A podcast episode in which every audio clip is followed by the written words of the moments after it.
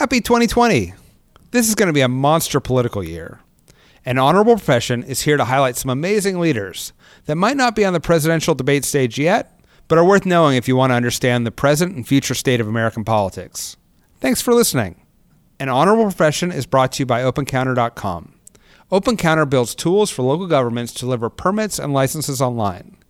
Their portals make complex permitting simple, which lowers transaction costs, increases transparency, and empowers economic development.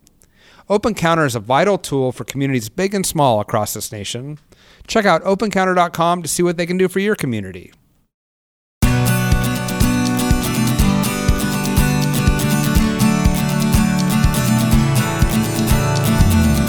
Welcome to An Honorable Profession, a podcast giving America hope since 2018. I'm your host, Ryan Coonerty.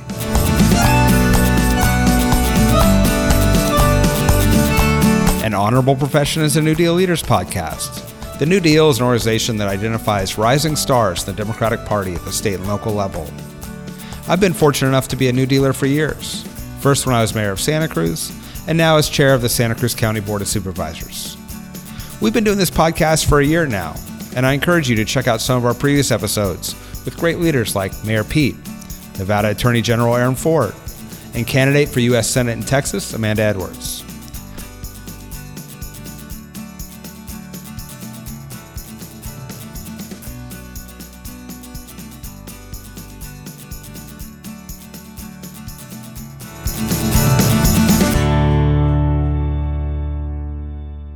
We're only weeks away from the first presidential primaries. What better way to know how things are playing out on the ground than by talking to leaders from those states? They know what it takes to get elected in Iowa, New Hampshire, and Nevada. And after listening, I think you will too. So today I talk with Iowa State Senator Liz Mathis, New Hampshire State Senator Jon Morgan, and Nevada Assembly member Daniele Monroe Moreno. These are three amazing leaders who are accomplishing great things in their states, and they're on every call list for every candidate for president. Here's our discussion. Enjoy. The reason I started an honorable profession was because I came to New Deal conferences and I'd hear about the amazing work that all you are doing, and then I go back home and everyone's like, oh, politics sucks and politicians suck and no- nothing's getting done. And the disconnect was so large uh, that I felt like I had to change the conversation and we started the podcast. And uh, let me just say, we were a year into it, and uh, so many of you I've talked to, and I hear every day about people being inspired to elective office, people engaging in new ways. Um, and the real thing I want to do is one, highlight all of you and the great, your great leadership, and two, give people perspective on issues they wouldn't otherwise hear. And I think this is a great opportunity. All of us are sort of reading all the articles about the primary states but to actually hear from people who've been elected and are on the ground to understand what's going on in those states is a really unique opportunity. So, today's uh, episode and uh, today's event, we are getting a view from the early primary states. Uh, we have Iowa Senator Liz Mathis, we have uh, Senator Jon Morgan from New Hampshire.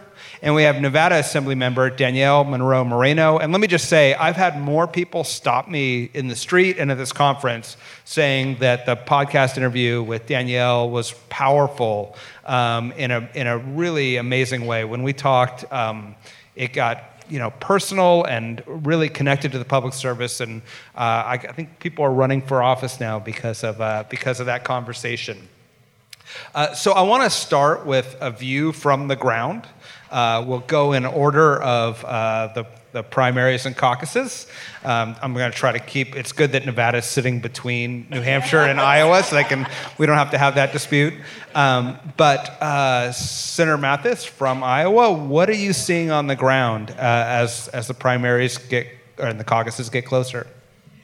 Well, we joke that our presidential election in Iowa is every two years, not every four years, because we've had candidates uh, come as early as one month after the inauguration to start, you know, uh, campaigning. So, so it is a blessing and a curse. The blessing is that um, we uh, we have the ear of the candidate.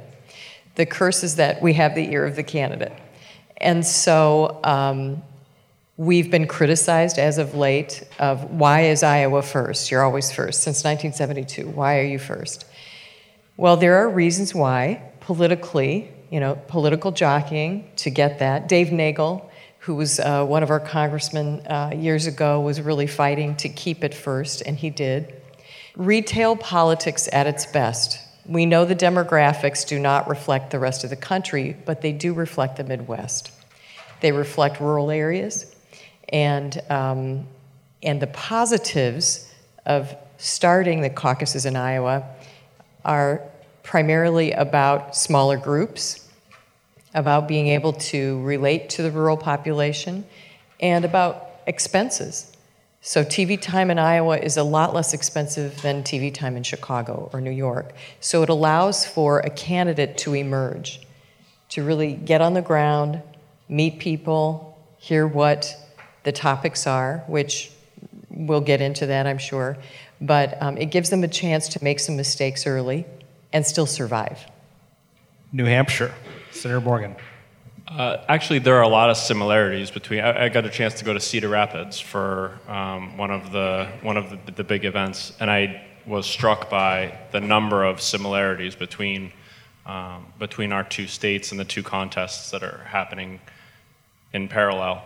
Um, you know, for me, the importance of the New Hampshire primary back in 1996. Uh, I was in middle school. I won't let you, I won't let, have you do the math there, but I was in middle school. And Bill Clinton is the president, so it's the Republican primary is, is ongoing. My mother took me around to all of the events, and I got a chance to meet each and every one of the candidates, um, as well as the president when he was there. And uh, that was just such a phenomenal experience. I ended up I was, you know, I was struck with the bug. Um, now, I have a seven year old, a four year old, and a two year old, and I'm getting to do that same thing at my seven year old's request. He's, you know, how many seven year olds in the country get a chance to meet, shake hands with, have conversations with um, all of the, the candidates. So that's been incredibly special. One of the, the, to answer your question, one of the things that we have been doing, my, uh, um, my seven year old and I have been knocking doors together and getting uh, in, in, my district, just to give you a little bit of a, a lay of the land, uh, I have nine towns. Donald Trump won eight of those nine towns. Um, so it's there's some variability there in, in my district.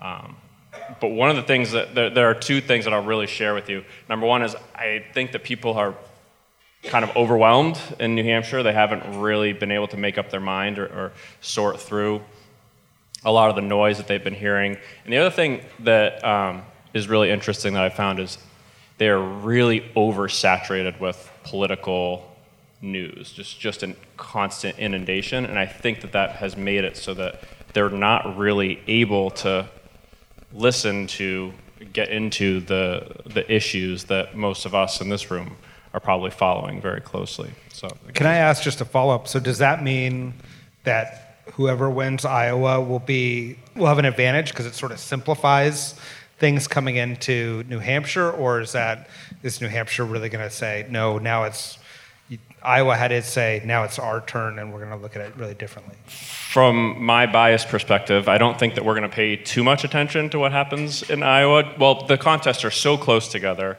um, they're happening in parallel, and basically, I mean, they might as well just charter flights between you know, uh, between Iowa and, and New Hampshire. Um, and they do, yeah, good point. Um, but that's, uh, I don't think that, I don't think that there's going to be too much of an impact in New Hampshire, but I think that whatever happens in both states probably will pick up several news cycles.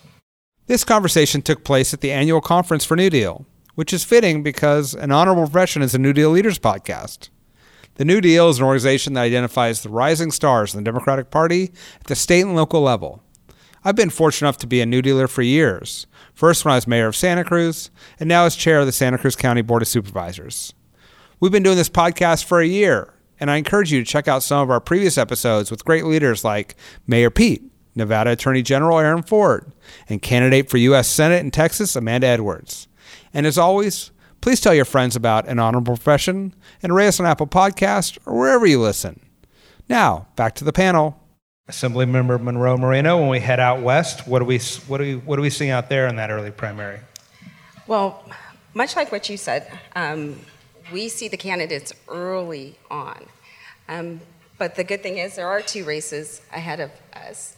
Um, to, but what it's done is we talked about the, the earlier panel talked about voter engagement, and being the first in the West and we have candidates that have been coming for a year now, has helped us keep our voters engaged on other issues, not just presidential issues. So you can you have that presidential candidate that's coming to your state, but that gives our nonprofits and those community organizations an opportunity to get their word out as well. Um, if you just look at the, the debates, candidates get those little seconds to share what their ideas are or their perspective on something. Being one of the early caucus states, and because they're there so often, they're in people's homes having coffee and conversations. They're at, they're at town hall meetings with other elected officials. It gives our, our constituents a chance to actually find out who that candidate truly is and if they represent them. And then the other thing is, we are seeing so many new people being part of the, the process. At our Pride Parade, all of the candidates, presidential candidates that came out and were involved, had over 50 people marching with them. And they were new faces. They weren't the same people you've seen over and over again. Last Sunday night, we had every presidential candidate in Las Vegas for our First in the West dinner. But it couldn't be a dinner because there were so many people that wanted to be there.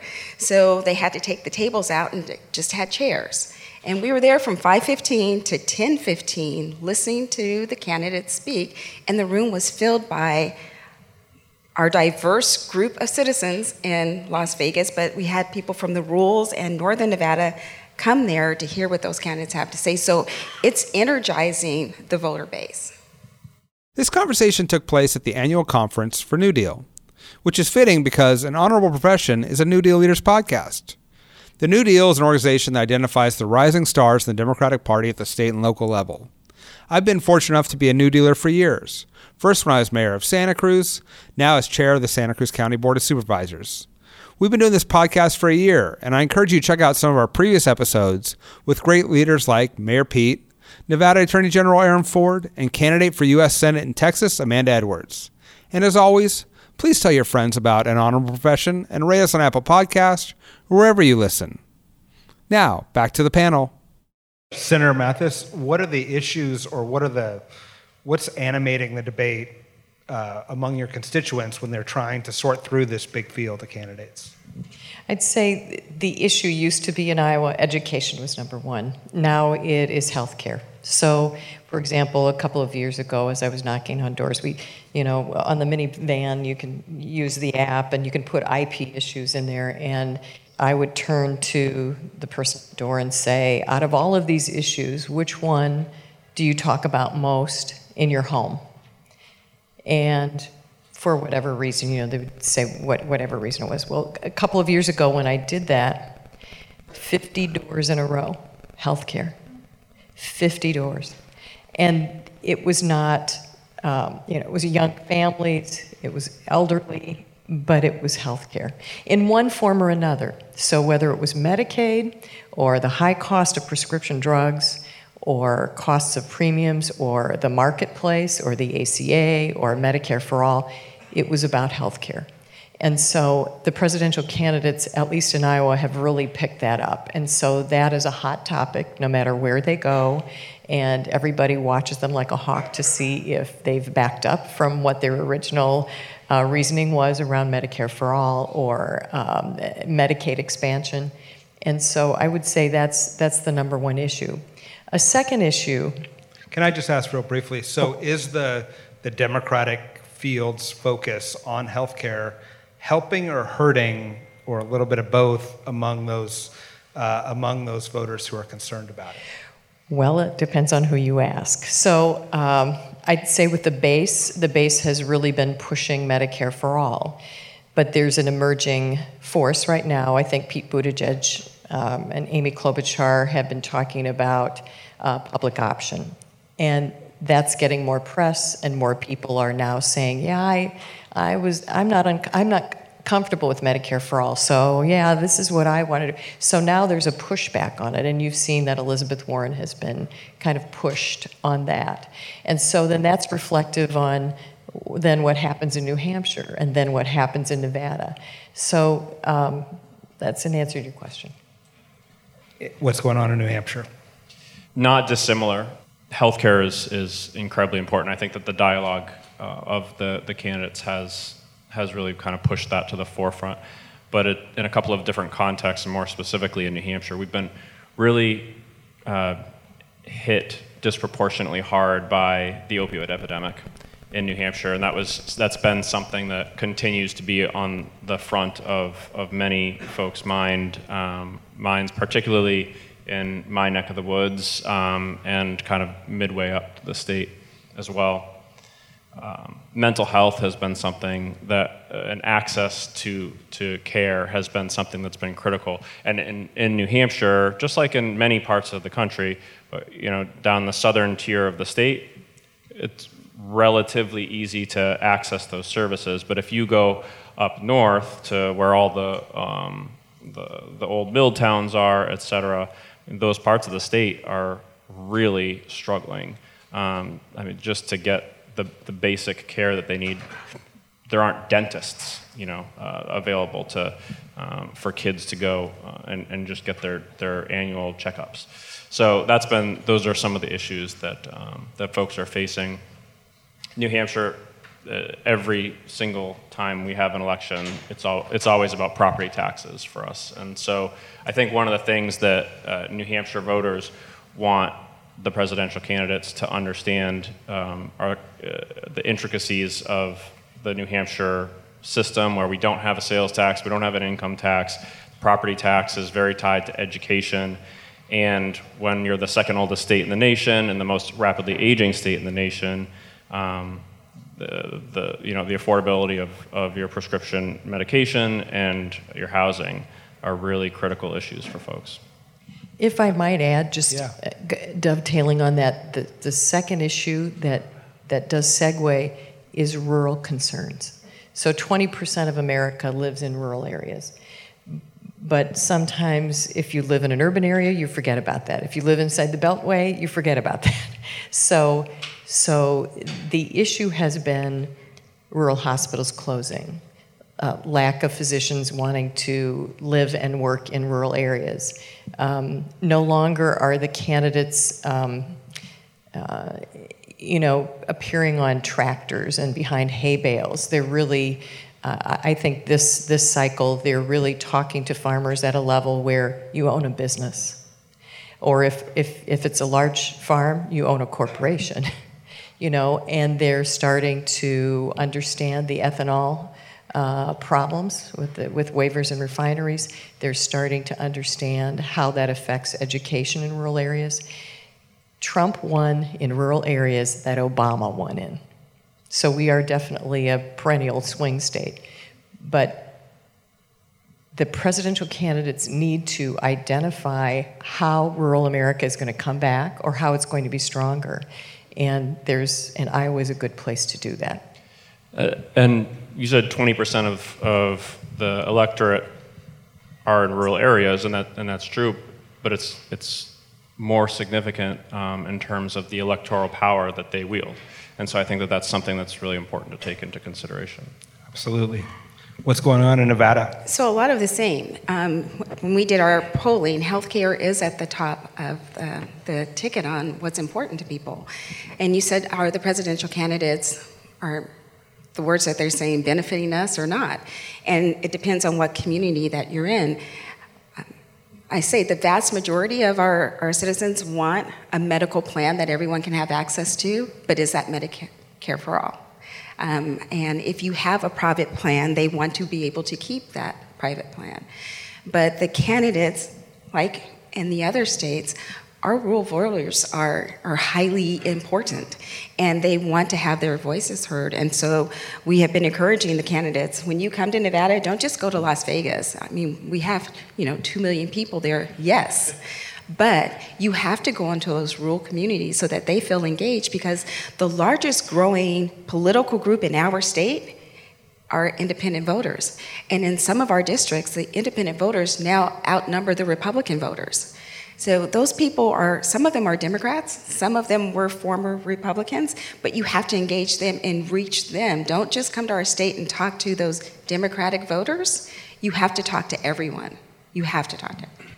Just a quick break to tell you that if you like an honorable profession, I encourage you to check out another great podcast that's out to give you hope in an often and hopeless world Dastardly Cleverness in the Service of Good. Each episode, my friend Spencer Critchley talks to people who are making tremendous positive impacts on our world. Their conversations are funny, engaging, and hopeful. Listen to Dastardly Cleverness wherever you listen. Now back to our show. All your states get a lot of attention as Democratic primary states, but they're also swing states that have to be won. Um, and that's a different electorate, right? And so, what, what does that look like once, once we get through this scrum and a candidate emerges? You know, what, what do your states look like for in the, in the, in the general election against President Trump? Do you want to start, uh, start with Nevada and work our way backwards? well, that's one of the things that I'm kind of fearful of. Um, Democrats, we kind of eat our own, and that's, I don't know any nicer way to say that. If our candidate doesn't win, then we're against whoever the winner was, and we have to end that thought process. Whoever wins the state of Nevada in, a, in, this caucus, as a state, we have to come together as a Democratic Party. And then we have to support that candidate. We did not do that in the last election. Although Hillary won, we went blue in the state of Nevada, and Hillary won our state. There was still that tension between the Hillary and the Bernie people. And we have been working extremely hard to make sure that the Democratic family stays a family after that election. But what we're also doing is creating events um, like I've done. I have this sisterhood happy hour where I invite every woman, especially my Republican women who voted for me, to come out and talk and get to know each other on a non-political kind of political thing and make them feel part of our, you know, distant relatives so that when we get to that general election that they're willing to cross that aisle and vote for us. There were homes in my district that had a Trump sign, had my yard sign, and my county commissioner, who was also a Democrat. Um, Weird thing to see, but we know we can get those people. So working hard to create events and and community activities that they feel welcomed at. So after we get through the primary side, the caucus side, that they feel welcome because I hear it from a lot of people. The Republican Party left me. Um, I've heard it from donors that I normally donate to Republicans, but I'm looking at the candidates themselves and where they stand, and I'm now going to put my dollars there. Here, what's going on in New Hampshire in the general election? I don't know. I really don't. And I think that anyone who, in New Hampshire anyway, anyone who tells you that they do, I, I think they're just making it up. Um, so I knocked in the last election, I knocked about 6,000 doors. And the vast majority of those were in those eight other towns uh, that, that Donald Trump won. Um, and we didn't win by a lot, but we had a lot of the conversations that turned into having you know, a, a Morgan Trump sign in the front lawn, which we celebrated every single time, obviously. I've heard a lot up in the State House from my Republican friends. Um, I've, I've heard the phrase, I don't know what the hell is going on with my party, so many times, um, which every time I, I kind of raise my eye, eyebrows and say, okay, I appreciate that you're telling me that, but you know, let's have that conversation publicly. Um, and obviously, they're not really interested in uh, in doing that. When when I do talk to constituents, you know, we're in New Hampshire, right? I mean, just picture we're the one that points up. For those of you who don't know, um, but we're the one we're we're thousands of miles away from the border. I can't tell you the number of times I had to have the conversation about the border wall in the last election, and um, and so I'm not sure what's going to happen with this time around. I'm I'm fascinated. Um, to, to get out to the doors and have those conversations again and see, you know, how, has the mo- needle moved at all uh, in the last couple of years? Have the impeachment hearings and the Mueller report and all this stuff, um, all, all, of Trump's cabinet officials who have stepped down and come out against him, you know, has that has that convinced people? I don't know, but uh, it'll be interesting to see. Thank you for that terrifying answer. But one other thing, I think that we have a responsibility as state legislators, uh, as elected officials. If we show that we can work across the aisles and have friends across the aisles, that goes a long way in the communities that we represent there are issues, especially clean energy in our state, where my Republican colleagues have come to the middle and we found middle ground to build on. And we're doing events together to carry that message. I think that will carry a lot when it comes to the primary. At least that will help influence it. At least that's my hope and prayers. Okay. In so, Iowa. So the base says more people come up to me and say, Who can beat Trump? But the independents say, who can move the country forward? So you've got to get a candidate who's going to do both those things.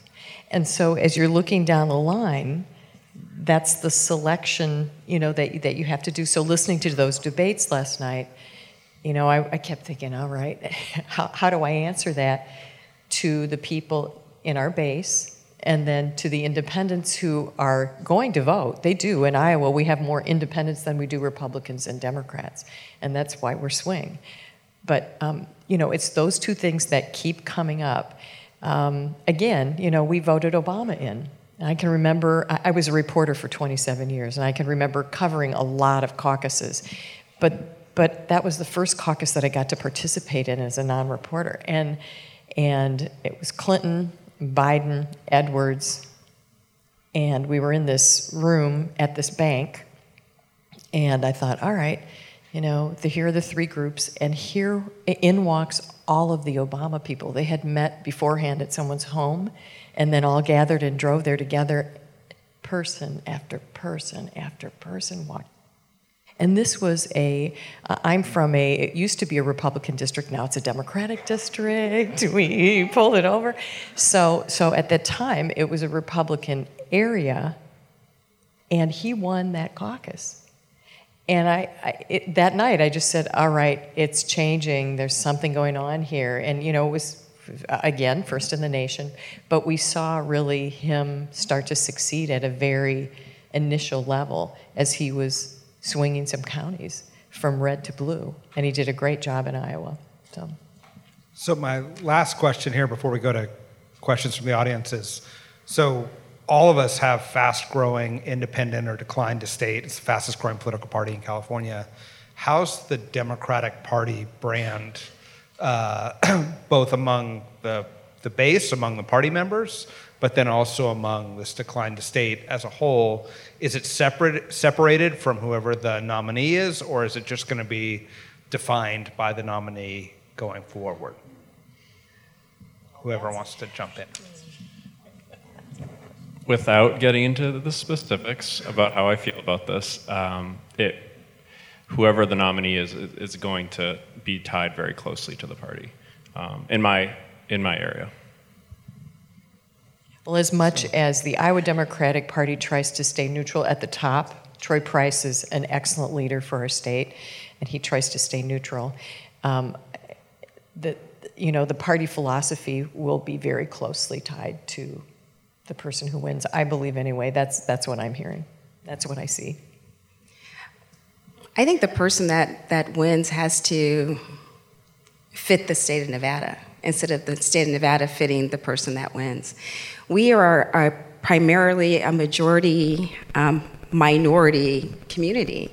Um, we're 28% um, Latina, uh, Latino, and 9% African American, 9% Asian Pacific Islanders. We have a growing African community within our state.